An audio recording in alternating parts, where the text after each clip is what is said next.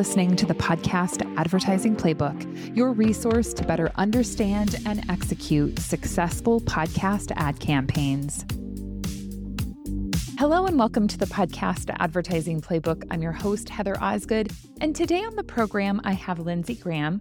Now, Lindsey is the founder of Airship, and he has been in the podcast space for a really long time. So, super excited to have him on the show today. Welcome to the program. Thanks for having me. So, Lindsey, how long have you been in the podcast space? Oh, well, the, the true answer to that is since 2005.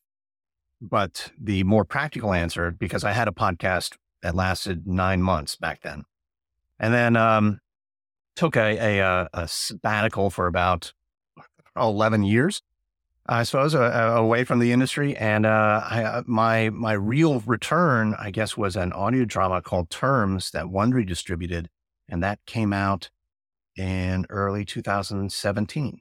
Wow. So you must have always really had a passion for audio to have kind of jumped into the podcast space that early. Yeah, that was that was it. Um, I've always been interested in audio. Actually, you can see behind me, uh, it's really music that drove you know that interest. I've been playing instruments and being in bands and producing bands since high school, and uh, that first podcast was actually about the local music scene here in Dallas but it's helped because I have all the the microphones sitting around. I might as well put them to use. Yeah, yeah, that is awesome. Well, so uh, tell us a little bit about Airship, your company, and what exactly you guys do. So, Airship originally was just a vessel to contain the output that I was doing early on. Uh, so, when uh, shows with Wondery started coming out, the first one was American History Tellers in early 2018. I mean, honestly, it's just an LLC for tax purposes back then. But since then, we've come out with more shows, and some of them are on contract with Wondery, like American Scandal. That's a show they own, but but I host and and we produce. Or they're wholly owned shows like our own History Daily. Mm-hmm. So God, I'm trying to think how many shows there are. There's been about seven or eight altogether. And we do other production for other shows, um, mostly in the history space. Uh, one of your favorites, History That Doesn't Suck. And uh, and so it, Airship has become this place to collect all of this. We we've now got six employees, and and we're still growing. And uh, we have aspirations not just in the history space, is where we've kind of started, but we're growing in concentric circles outwards. And so, really, the focus of Airship is all around production and the production quality that you can put into shows, and really eh, the method to which you kind of put together podcasts. Is that the case? Yeah, I think that's our core competency. We probably have horizontal aspirations beyond that. But right now, if you'd like a, um, a pretty well put together narrative podcast, uh, we've, we've done a few of those. Mm-hmm. Awesome. Well, and I, I wanted to just talk a little bit about Wondery. If anyone's listening and hasn't heard of Wondery, they obviously were a company that started, I think, back in 2016 to uh, bring podcasts kind of to the market. I know they represented some shows, they created some of their own. Um, but then I want to say last year sold to Amazon. So they've been kind of um, a neat company to watch grow and um, just, I think, do a fantastic job promoting and growing podcasts. You know, I, I think if you were to point to any company out there that did a good job growing shows, it would be Wondery. I think that they've kind of used a really unique method and I would say very systematized approach to promoting shows and growing audiences, which um, really is by buying a lot of ads and feed drops and, and other things, at least from from my vantage point. And you've worked pretty closely with Wondery, and kind of with that experience, it's almost as though in some ways you've been the voice of Wondery. What has that experience been like for you? Oh, it's been great. I'm not an employee of Wondery, but I have been with them since almost the beginning. Wondery had aspirations to bring, you know, Hollywood methods uh, to the podcast space, and I think they've they've done that. But along the way, they've made some really smart pivots. Early on, they were an aggregator of affiliate shows. They they recognized that the network effect is the way to get ahead because cross promotion would be free, right? Pretty much. And I think early on also they realized that marketing for podcasts, certainly in the growth period of the industry back then, was fundamentally limited in its effectiveness to marketing on other podcasts.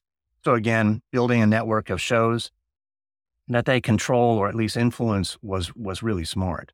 And since then, of course, they've were probably pioneers of the of the podcast to to Hollywood pipeline.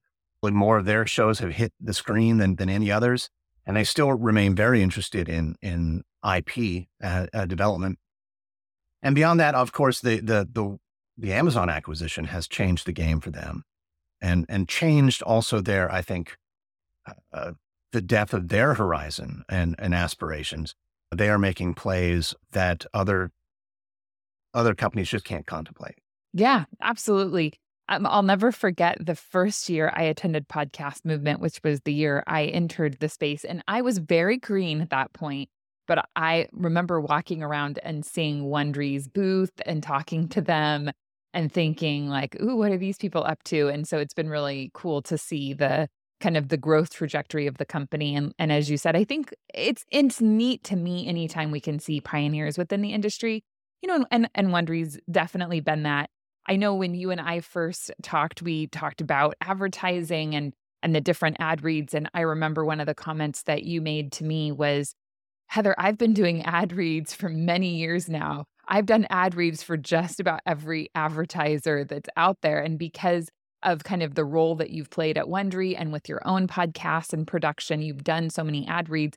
And so, a big part of the reason that I wanted to have you on the show today was to talk to you about kind of deconstructing the host read ad. Um, it's a, a, kind of really pivotal part, um, at least of our business at True Native Media, as well as the industry. And I think that we're going through a bit of an evolution in terms of the advertising space in general. And I do want to make sure that we aren't losing touch with a host read ad and all of its complexities and what it you know, what it brings to the table because it's not super easy, right? I mean, some days I think, gosh, wouldn't it be great if advertisers just sent us ads and we just played them on podcast? It would be so simple. But oh no, we like to do things the difficult way here. um, so let's talk about that. Yeah, sure. Yeah, I, I have done hundreds, if not thousands, of ads. The reason for that is that I am probably literally the voice of Wondery. In that little uh, call out, Wondery at the very beginning, that's me. So I'm on every Wondery show. But more than that, I'm also one of the voices that does a, a, a large portion of their run of network producer red ads, which are, you know, just a step away from the host red ad. And that's how my engagement with Wondery started. I, with I did all the ads for Dirty John back before it was the runaway hit that it was. Yeah, not only do I do host reds for for my shows, but I do the producer reds for many of Wondery's shows, and then of course there are the programmatic ads that that we just get sent, right? But um, yeah, I think there's uh, the host read ad still works for a, a variety of reasons. Podcasts remain a very intimate medium. The the even even shows that I do, which are not really personality driven, I kind of insist on a on a remove from the audience. I'm I'm more of a, a narrator or a voice of God in many of my shows. I don't use any personal pronouns. It's never I.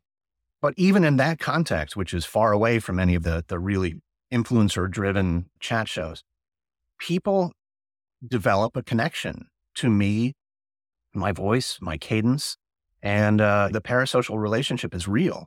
And that's what the advertisers are, are leveraging. The, the, in the host read, they want a whatever pixie dust they can get on, uh, on their, on their ad read so that it resonates with this specific audience, you know, the, this 30,000 people or this 80,000 people that listens to whatever show. And, you know, uh, um, it makes, I mentioned kind of the, the remove I have in, in many of my, my podcasts, which make it, makes it difficult actually to do good host re- reads because all of a sudden I'm switching gears from a behind the curtain voice into a first person voice that is often, you know, mandated or, or, or certainly requested by advertisers that I, I endorse these products. And so I, uh, it, it, it is a, it's a tricky thing to navigate. I found the best way to do it is, is what it, what makes podcasts good in the beginning is to tell a story. And every, every spot must have some sort of narrative. Okay. I am sometimes relieved when I get a verbatim script from an advertiser that's been, you know, wrung out by legal and, and the PR people and all the executives have, have made sure that this is word perfect because the effort on, on my end is low. I just read the script. but I don't think they do well because it's not my voice. Right. It's not right. the same connection. Even just the, the construction of the sentences aren't how they would come out of my mouth. Mhm. Um, so I'm forced into an unnatural posture from the beginning.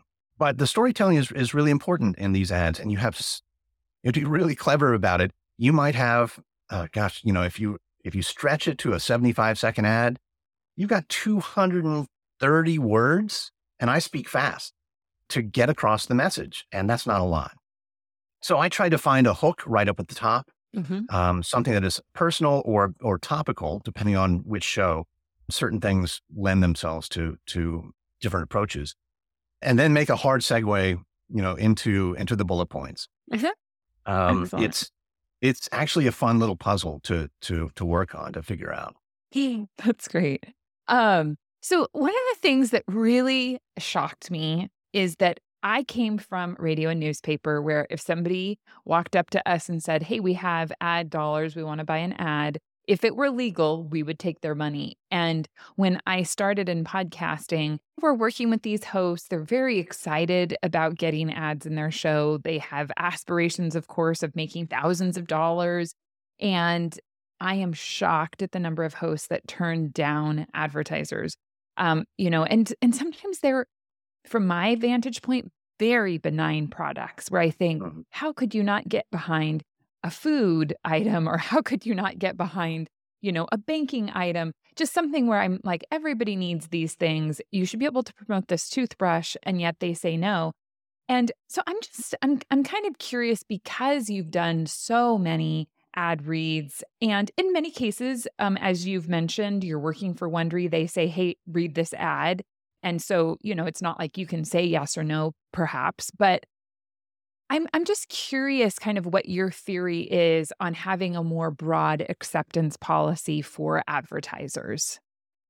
Yeah, there are many spots that I wish I didn't have to read. You know, just for a variety of reasons, I might not agree with with the company's politics, or or because of just the scale of how many ads I do. I have been shipped three mattresses in a nine month period. So you know, what am I supposed to do?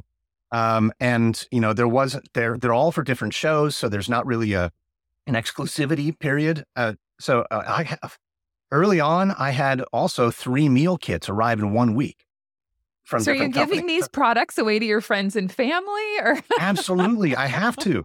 You know, and and um, you know that's that's that's ridiculous and, and a, a a nice problem to have. But lugging out a, a mattress every every three months or whatever is, isn't the most fun. Um, so there are real reasons why uh, some products just don't fit, and so I understand. My contract with Wondery is is largely one of acceptance. I mean, that's kind of the job. Read this ad. I can say no, but I try to be right on, as as generous as possible. Where it really gets tricky, though, is when they demand a personal endorsement, and and this is, I think, probably something that that we can talk about because uh, how endorsed is an endorsement? There is certainly a gradation. What I have discovered is that I don't particularly need to say I use this product, I own this product, uh, I like this product, I love this product. What I do need to do is put the first person pronoun in the story somewhere. And this is where the storytelling comes, you know, from. I can say that I was just on a road trip with my daughter up to Hot Springs, Arkansas, and this thing happened and it reminded me of this product. And I will make the segue as, as well as I can. But the, the eye is still there. It's in the story. It's in the hook. It's, it's, and, and hopefully I will call back to it later.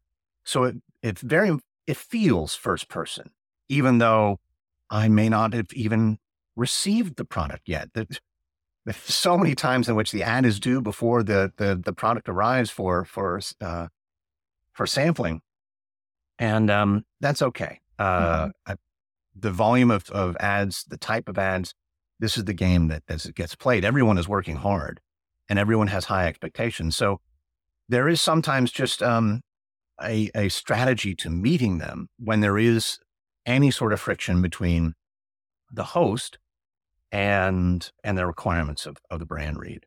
I think you can you can figure it out. There's a middle way. and I, I often think that it's really valuable to put yourself in the shoes of the audience. So, you know, if you think about your audience on any given day, it's possible that one of them need a mattress. It's possible that one of them need a meal delivery kit. It's possible one of them needs a supplement. And so you just don't really know where your audience is. And while maybe you personally, as the host, might not feel like you're like, gosh, I've been taking this great supplement for 10 years and I'm happy and it's made me healthy. I don't need to switch to a different supplement or talk about why this particular one is better.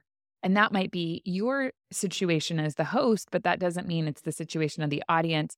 Uh, and I, I think, as you've mentioned, part of it is really just the skill of being able to position it in a way that that makes it feel firsthand and also makes it feel like you're providing the audience with a good option without having to say, I take this powder every morning and it's made right. me feel like a superhuman, you know?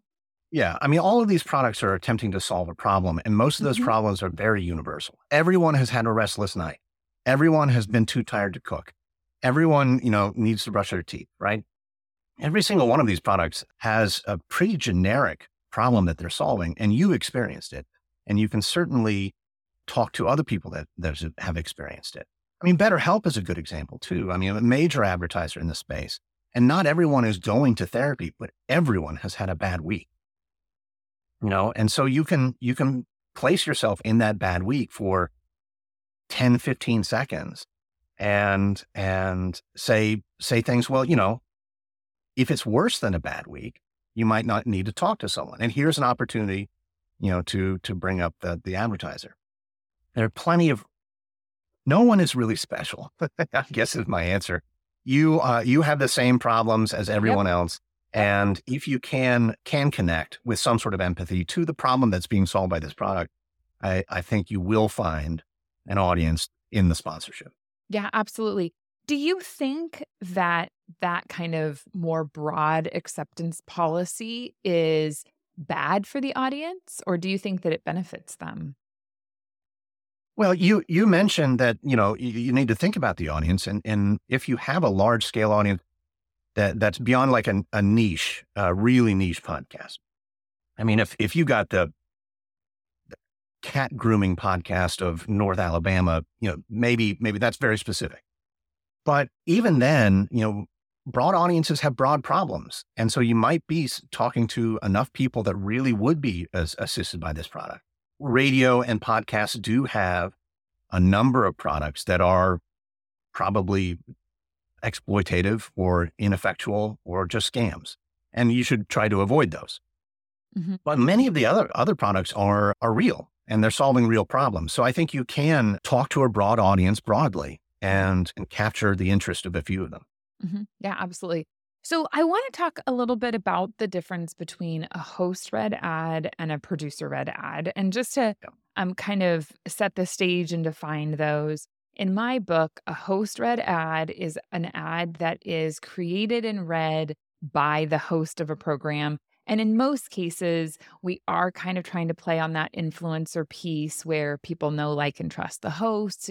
We've got this ad read that's coming up, as you've mentioned, and we'll talk a little bit more about, you know, when the ad read is done well, people want to listen to it. Sometimes they may not even realize they're listening to an ad for the first few seconds of the ad read, which is kind of what we want.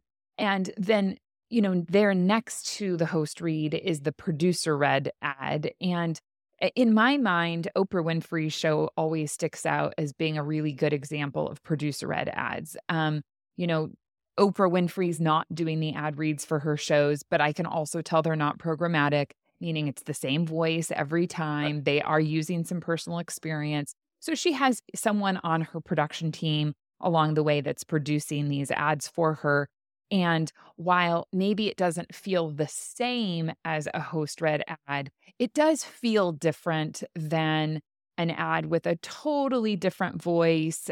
Oftentimes pre-produced ads just maybe have a different cadence even than the cadence of a podcast um, that the listener is used to.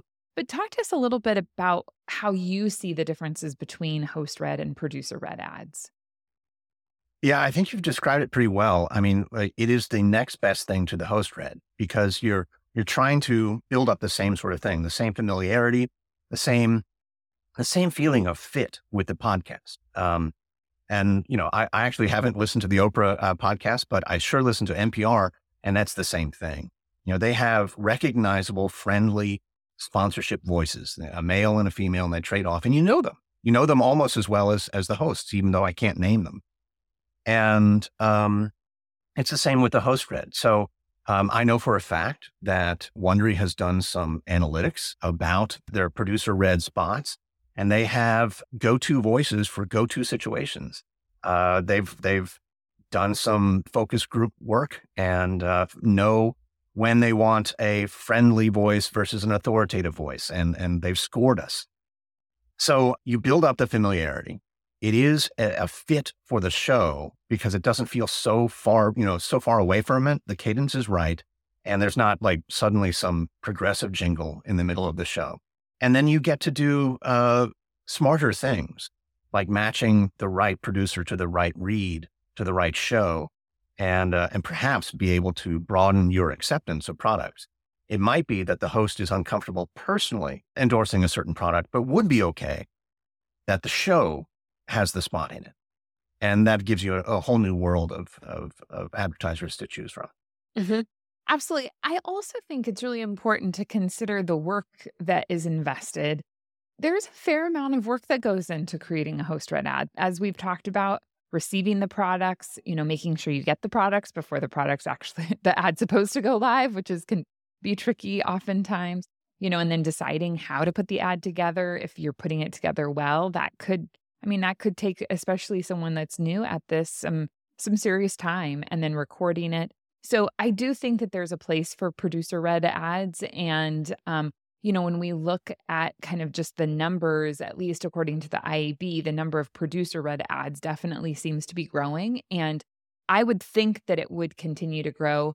I also think that it's really important from an advertiser perspective to look at at the differences between the ads so if you're really interested in trying to go down that influencer route, number one, you might look at it from a content perspective, right? Like we've been talking about, if it is more of like that voice of God show or a really true narrator of a show, maybe that isn't as much in the influencer space as somebody who is, you know, that host is very personal with their audience and they're giving really personalized experience or suggestions to the audience. So I think that it's important to establish as an advertiser if that's what you want. Um, and then I, I think also price does factor into it as well. I mean, producer read ads don't tend to be as at the same level in terms of cost as host read ads. Um, they can be very competitive. It depends on, as you've mentioned, if if the advertiser is doing a run of network or if they are specifically, you know, buying one one you know particular podcast but I think that there, you know, there are certainly different approaches where you could make a case for for either. Um, what are your thoughts? Yeah, producer red certainly has some advantages in terms of scale and efficiencies, right? You mentioned the work, and sometimes these ads are work. And it's really nice to do it once uh, and then have it all of a sudden on eight different shows versus having eight different people take a crack at it. I mean, that's that's hard. So yeah, I think uh, they certainly have a place. If you can get shave off a tiny bit of, of the CPM, you know, so you're not paying the ultimate premium for the host read and still get the same results, then that's that's perfect. I will you know address the the the language of host read versus producer read because it's tricky too. Um, it's similar to the the narrator first person sort of um, switch but many times you will get copy points from advertisers that are absolutely geared to the very chatty first person show. And they want you to say, Hey, y'all, I've just been having, and that's just preposterous for, for my show. It is also really difficult for the, for the producer read mm-hmm. because it's forcing a relationship with this voice. It will prompt the question, who, who is this? And why are they so friendly with me? Um, I think there needs to be a deliberate remove in the producer ads. So, and, and you can be really clever with that. At the same time, I will say that I've heard some producer reads that are very first person and they they work mm-hmm. perfectly. But um, I, I think there is just this extra little bit of remove from the from the influencer first person language that's not hard to dial in, and it's still just as effective. Mm-hmm. Yeah, yeah, I, I totally agree. So I want to shift gears maybe just a tad and talk a little bit about constructing ads. So as someone who has literally written thousands of ads, I presume you have a very unique perspective on getting the talking points, trying to create an ad. And I know you've already talked about, hey, let's start with the story, let's get a hook, then let's, you know, segue into the bullet points. But can we dive a little bit deeper? Um, I would love for you to just kind of walk us through your process. So, you know, let's say you've agreed to the advertiser. Let's presume you've gotten the product, you have the talking points, uh, you know, sitting in front of you. How do you approach actually putting an ad read together? I kind of try to read between the lines of of the bullet points. There's such a variety of material that you're provided by the advertiser. Sometimes it's almost a blank page, and sometimes it's, it's an encyclopedia. But the the best guidance that you get from an advertiser gives you an indication of of not just what the selling points are, but what the philosophy is. And so you try to find what this company is, you know, what it what it stands for, and what problem it's solving. And if you can find either one of those, both of those, then you can begin to speak to it. And so I, I, I look more closely at at the materials I'm provided to find the the philosophy or identity of the product or company, so that I can speak to that. And I'm not necessarily so interested in the all the product features because those are those are secondary and only are there to reinforce the philosophy or identity of the product. So then once I get a handle on what this company is doing, let, let's say, let's say there's a, an insurance aggregator, right? And they want you to go to their website to price out a bunch of policies. And what, what are they trying to do? It's, let, let's say it's life insurance. Well, they're trying to do two things. They're trying to sell life insurance. So I need to like tell people that they need it. But secondarily, I need to, to kind of assuage some fears here that is really easy and it can be inexpensive. And that actually, that latter part is the more interesting bit for this particular client. That's what they're trying to solve. That's their identity. We're fast, easy, and cheap. And you get the same product, and this is a better way. This is the future way of buying life insurance or whatever it is. So now I know that fast, easy, cheap, overcoming obstacles, stopping procrastinating, knowing you should buy it because you should buy life insurance, but it's such a hassle, right? So now I'm building a, a narrative. Once I identify what the, the, the thing is behind the company. And so now I can come up with a thousand different scenarios, personal or, or non-personal, in which I think of obstacles, procrastination, doing something that I needed to do that the, the relief of getting through that. And, uh, and it could be checking off things on my to-do list. It could be graduating high school. It could, you know, like there's so many different ways to, to accomplish the, the, the narrative execution of saying, I got through this and it wasn't that bad. And all you have to do is, is mirror that story with the benefits of, of the product or, or company. Uh, it's just like finally getting life insurance and realizing it was so easy and inexpensive. You should have done it years ago, right? And here's here's how you can do it now. So I, I think about the the problem being solved, the identity of the company, um, the the the sales philosophy, right? Uh, and from there, the narrative comes. Mm-hmm. Um, I love that that you talk about what is the problem that the company solves because I do find that with talking points, often advertisers do provide like these unique selling propositions, which is really important. But ultimately, as you mentioned, every company should solve a problem. And really, if you can get to the core of what problem it is that they're trying to solve, that in and of itself really kind of allows you to build a nice narrative around it. And, and that sounds like that's kind of like a tent post for you. Yeah. I, I think uh, many advertisers do get lost in the trees and uh, and yeah. forget the forest. Uh, they'll tell you the you know the ingredients, the the manufacturing process, the founder's story, anything but what they actually are trying to achieve. Um, Mhm. It's it's it's sometimes difficult to to parse it out. Um, and many of those points, and sometimes there's you know 5, 10, 15, 20 of them. And now name all of the following sales points, and that's impossible. Um, they they don't really speak to them their own mission, and uh, that's that's that's a shame because I don't know that many podcasters have the time, uh, experience, or willingness to dig through a you know a poorly constructed set of set of uh, speaking points to find the real real mission behind the company. Yeah. And I mean, for any advertisers who may be listening to this podcast today, I just would highly encourage you to think about your talking points. All of these things that Lindsay is saying, if you don't have a well put together set of talking points, it makes it really difficult for the host to come out with the message that you want them to deliver. And I do think that there is, you know, there, as you said, there are some talking points that are are given to us and it's like that's it?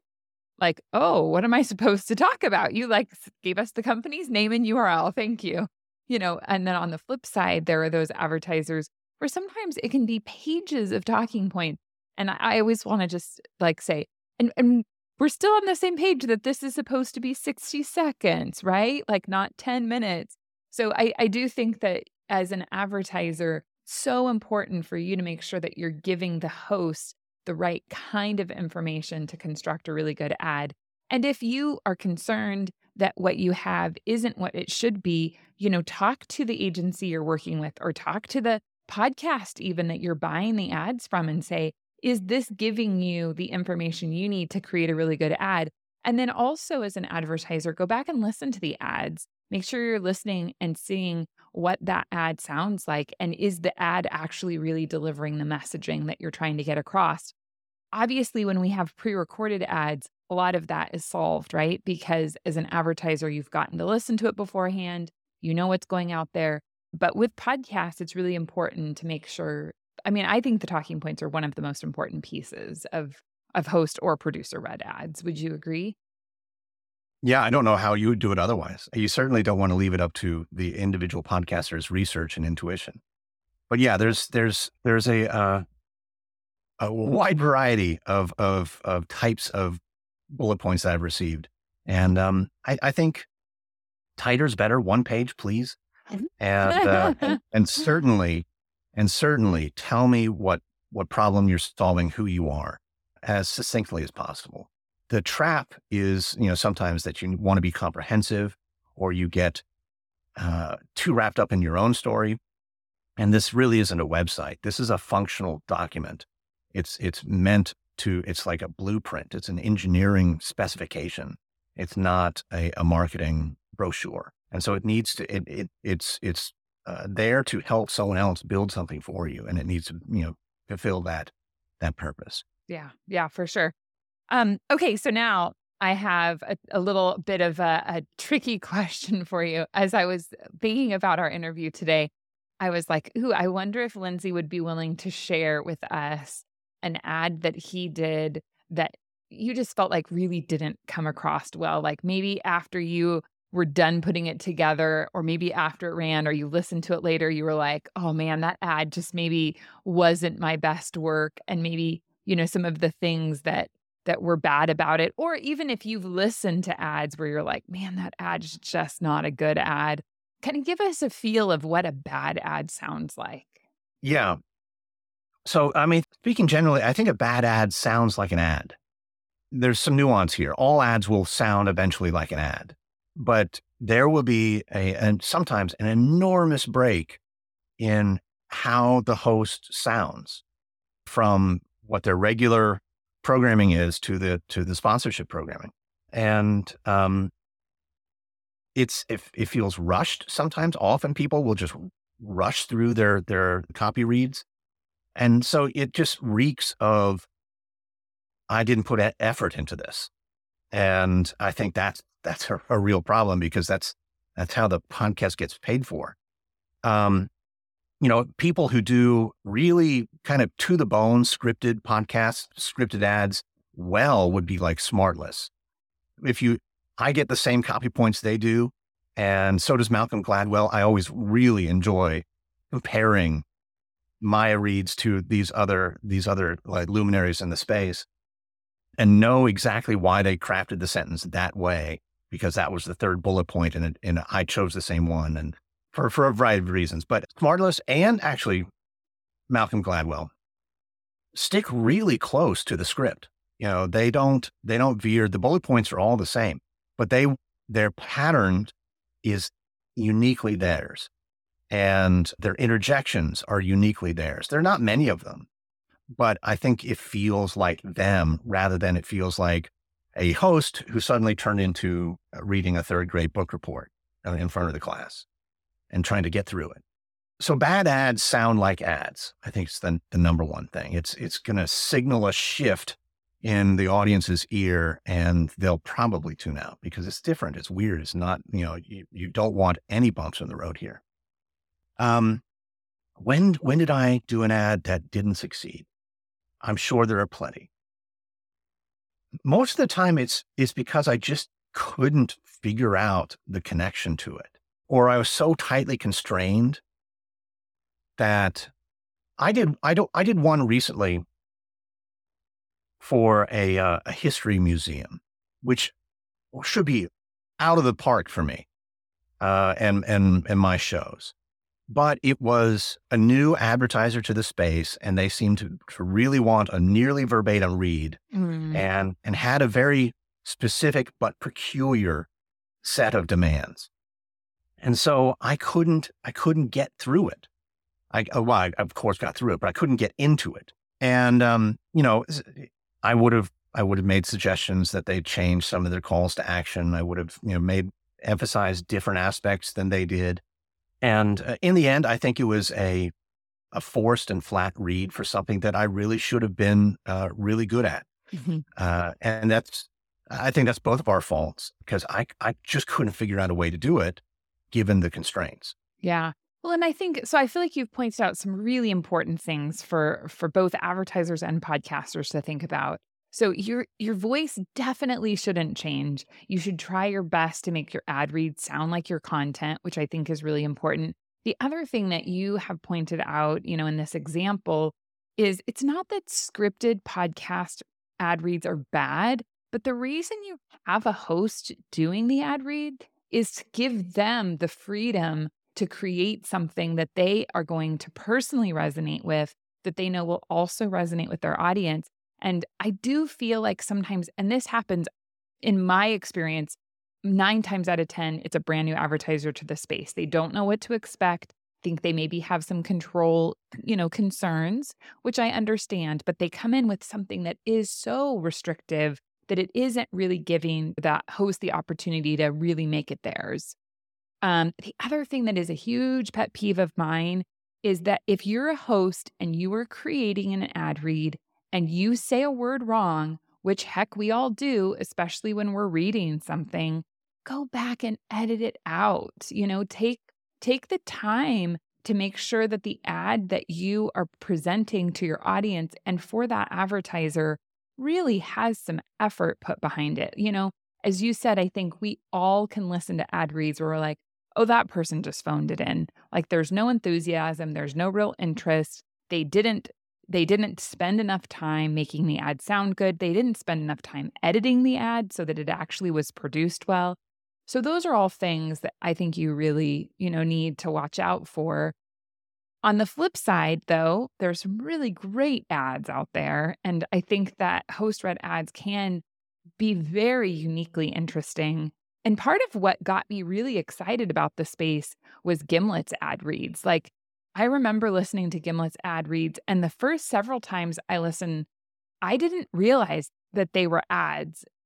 And I, I mean, I was like, wait a minute, because I was listening to Startup and a lot of more business advertisers, and I would be like, wait, is that a segment in their show? Like, it just took me some time. And I've come, you know, from an advertising background. So can you think back to an advertiser or uh, you know maybe something that you've done that really resonated with you to create a really awesome ad read? Let me think about that. Um, I also liked the early Gimlet ads, and if you can get 45 CPM, you know, for them, you you get that kind of premium production there. Um, boy, those were halcyon days. But a lot of effort went into those spots. Oh, I mean, I they interviewed people, imagine. right? And and so the the ordinary ad in in here on the ground uh, is is not going to be that that produced or take that much effort, but they can still be very successful. I think. So one of one ad that people still remember of mine was early, early in my career for ZipRecruiter, because I find ZipRecruiter very difficult to say. ZipRecruiter. I, you know, I, it, it's just, it just gets tangled on my tongue and doesn't get past my teeth. And so, but they were an early and frequent and, and consistent advertiser. And I had to figure this out. But I decided to use my, my weakness as a, as a benefit. And so I just admitted that I have a real difficulty saying ZipRecruiter. And I recorded it cleanly once. And anytime ZipRecruiter came in, I just pasted it in. And so that became the shtick of the, the spot that it, it, it, it was the same thing over and over and clearly, you know, messed up the, the flow of everything. But it was so memorable that people still mention it four or five years later because it had something in it, you know, a hook.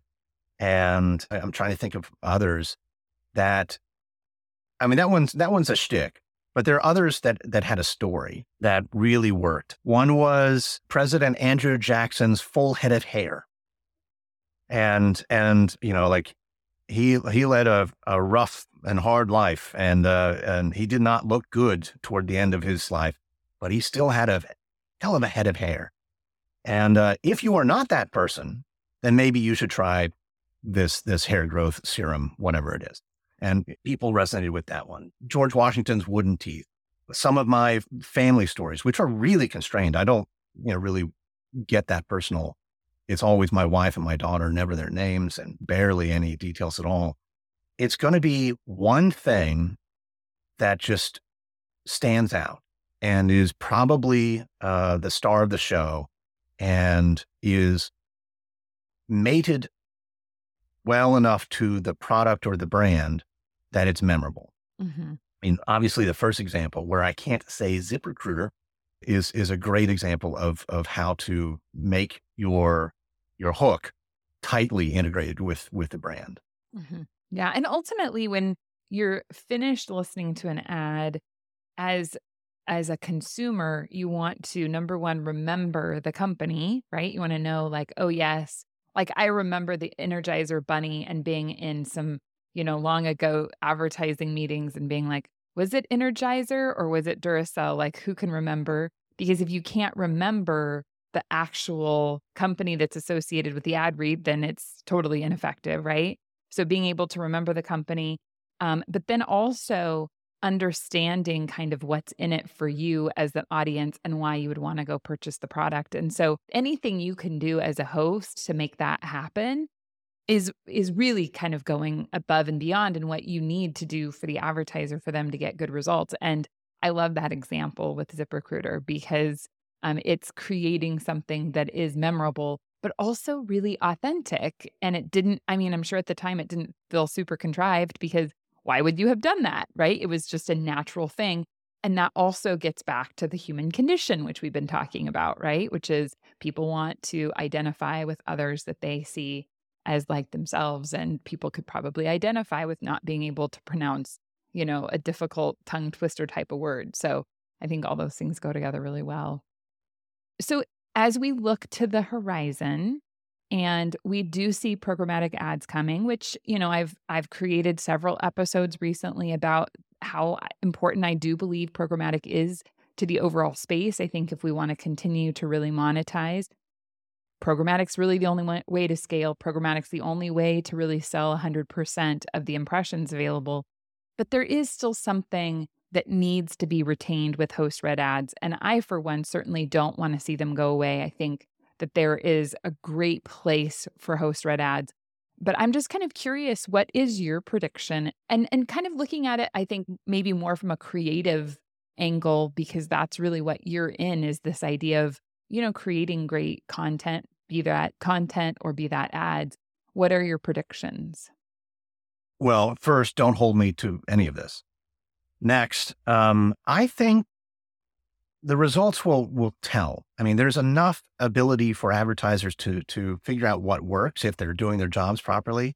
You know, the the attribution technology is out there, and the the ability to figure out which leads came from which directions and what the the lift was is is available to advertisers, and they will find out what works. And uh, it'll be a calculation that just says, hey, you know, programmatic is the way to go for us because we just want to plaster the marketplace with our name versus a more tailored, uh, persuasive approach that I think host read is, is perfect for. I personally have seen uh, a swing kind of back to, to host read ads. Um, there was a, a period in which certainly dynamic inserted host read ads versus baked in, you know, became ascendant. And then, you know, everyone as marketplaces ramped up, um, everyone shifted to them. But there has been a trickle back by a few advertisers that realize that no, we're not getting the same sort of result. We're missing that connection. I think that's advertiser dependent. So what what we have here is just another tool in the box for those advertisers that that recognize that they need a more human personal connection that only a host read can give them. Um, so yeah, I don't think it's going away. I think the the mix will continue to evolve. Who knows what's next? You know, AI reads is probably coming, mm-hmm. but the the host reads is certainly not going to go away. I mean, the the endorsement, the host celebrity whatever endorsement has been what all of free to consume media has been built on since its inception.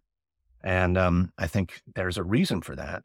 Mm-hmm. And it's because we are human and no, uh, no robot is going to figure out how to sell me a mattress better. Absolutely. I totally agree. Well, Lindsay, thank you so much for being on the show today. It's been a great conversation um, and one that I think delivered a lot of value to the audience, both podcasters and advertisers. If someone would like to connect with you, where is a good place for them to find you? Oh, I probably live on Twitter most. Um, so you can find me there uh, at Lindsay A. Graham. That's Lindsay with an A. And that's important because I've heard there's another one out there. All right. Terrific. Well, thank you so much for being on the show today. Thank you. And thank you for listening. I hope that this episode has been educational for you. It certainly has been a great conversation. If you're interested in learning more about podcast advertising, please head on over to our website, truenativemedia.com, and download our podcast advertising guide. Thanks for listening, and we'll catch you next time. Thank you for listening to the Podcast to Advertising Playbook, your source to a better understanding of the podcast to advertising industry.